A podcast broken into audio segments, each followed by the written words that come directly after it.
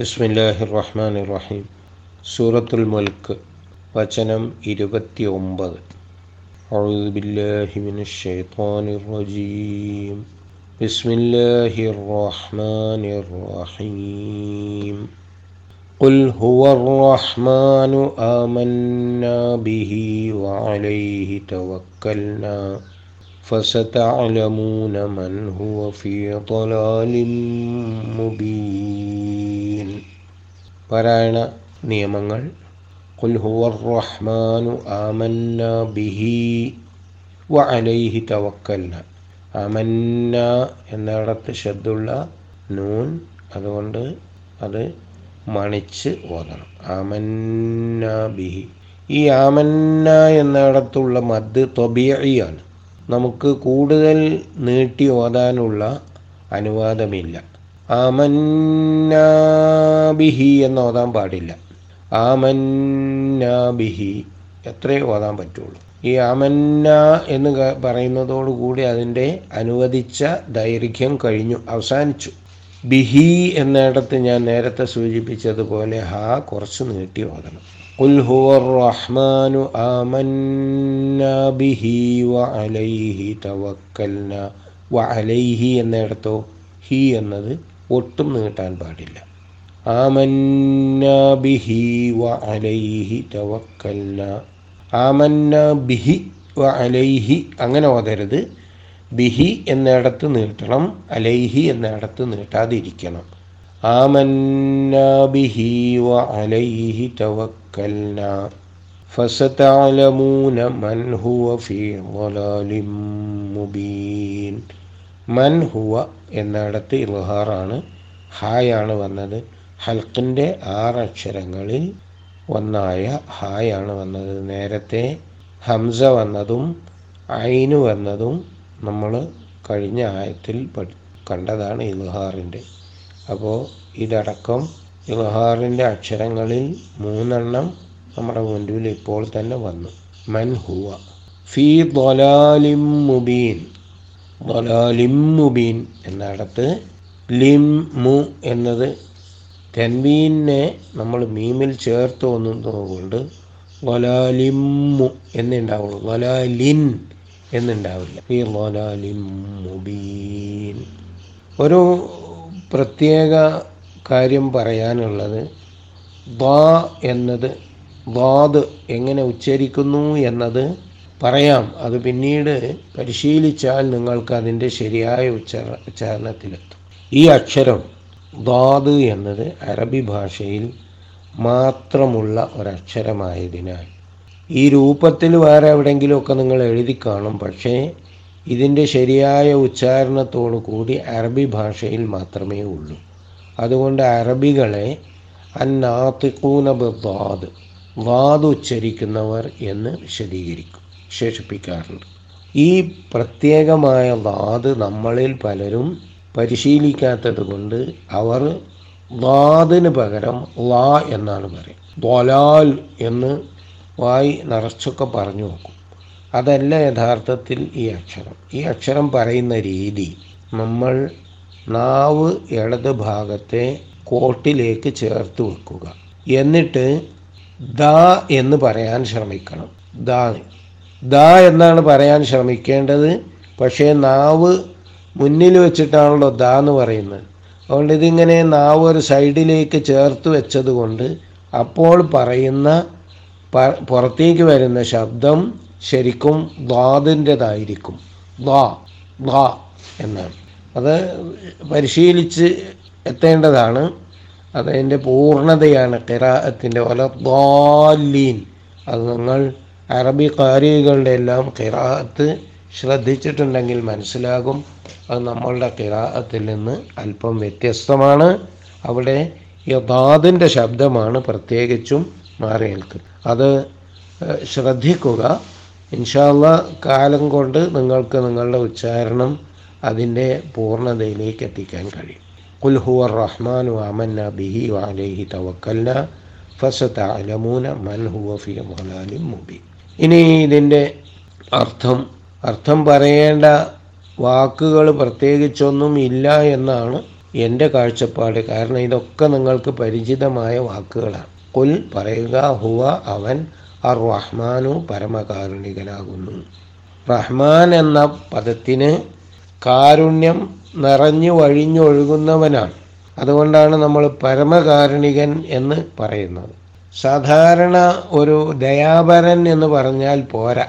അങ്ങനെ പറയുമ്പോൾ ഉണ്ടാകുന്നതിനേക്കാൾ എത്രയോ എല്ലാവരെയും ചൂഴ്ന്നു നിൽക്കുന്ന കാരുണ്യമാണ്. റഹീം എന്ന് പറയുമ്പോൾ അള്ളാഹുവിനെ അനുസരിച്ചവർക്ക് പ്രത്യേകമായി ലഭിക്കുന്ന കാരുണ്യമാണ്. ആ രണ്ട് പദങ്ങളുടെയും വിശദീകരണവും വ്യത്യാസവും നിങ്ങൾ നേരത്തെ പഠിച്ചിട്ടുണ്ടാവും എന്ന് വിചാരിക്കുന്നു. അപ്പോൾ റഹ്മാൻ പരമകാരുണികൻ. ആമന്ന ഞങ്ങൾ വിശ്വസിച്ചു ബിഹി അവനിൽ. ആമന്ന ബിഹി അവനിൽ ഞങ്ങൾ വിശ്വസിച്ചു. വ അലൈഹി അവന്റെ മേൽ തവക്കൽന ഞങ്ങൾ ഭരമേൽപ്പിച്ചു. വ അലൈഹി തവക്കൽന അവന്റെ മേൽ ഞങ്ങൾ ഭരമേൽപ്പിച്ചു. ഫസതാലമൂന നിങ്ങൾ ഭാവിയിൽ അറിയും വഴിയെ അറിയും. സതാലമൂന അതും കല്ല സതാലമൂൻ എന്ന് നിങ്ങൾ പഠിച്ചു കഴിഞ്ഞത് തന്നെ. ഫ സതാലമൂൻ അതിലൊരു ഫ ചേർന്നു എന്നാണ് ഫ സതാലമൂൻ മൻ ഹുവ ആരാണ്? ഫി വലാലിൻ വഴികേടിൽ മുബീനിൻ വ്യക്തമായ. വ്യക്തമായ വഴികേടിൽ ആരാണ് എന്ന് പിന്നീട് വഴിയെ നിങ്ങൾ അറിയും. വസതാലമൂന മൻ ഹുവ ഫി വലാലിൻ മുബീൻ. കുൽ ഹുവ റഹ്മാൻ. പറയുക അവനാണ് പരമകാരുണികൻ. ആമന്ന ബിഹി അവനിൽ ഞങ്ങൾ വിശ്വസിച്ചു. വ അലൈഹി തവക്കൽന അവന്റെ മേൽ ഞങ്ങൾ ഭരമേൽപ്പിച്ചു. ഫസതഅലമൂന മൻഹു ഫീ മുബീൻ. ആരാണ് വ്യക്തമായ വഴികേടിലെന്ന് വഴിയെ നിങ്ങൾ അറിയും. അറിയും.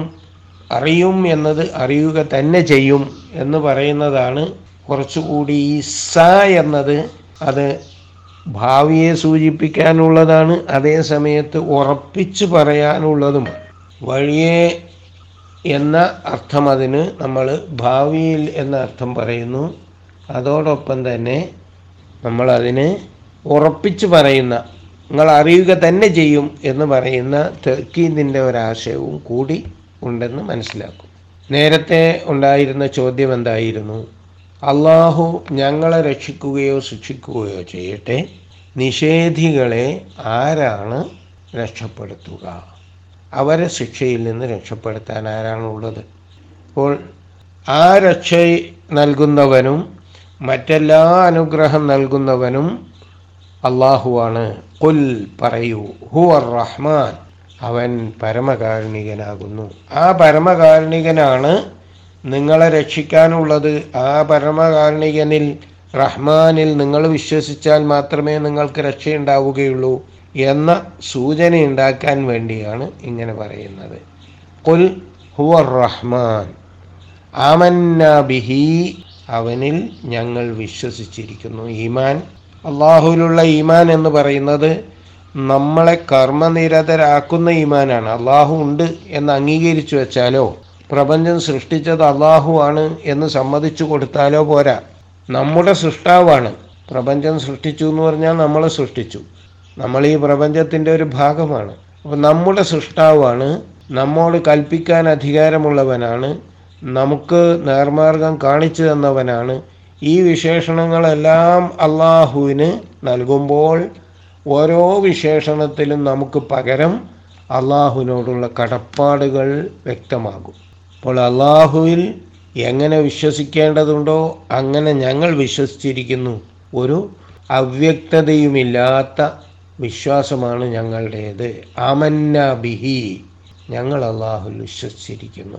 ഇതിനു മുൻപ് ഈ അധ്യായത്തിൽ എന്തെല്ലാം ചർച്ച ചെയ്തോ ആ കാര്യത്തിലെല്ലാം അള്ളാഹു അനുഗ്രഹദാതാവാണ് എന്ന വിഷയം സമർത്ഥിക്കപ്പെട്ടിരിക്കുകയാണ്. ആ അനുഗ്രഹദാതാവിൽ ഞങ്ങൾ വിശ്വസിച്ചിരിക്കുന്നു. ആ അനുഗ്രഹത്തിന് നന്ദി ചെയ്യാൻ ഞങ്ങൾ തയ്യാറായി നിൽക്കുന്നു.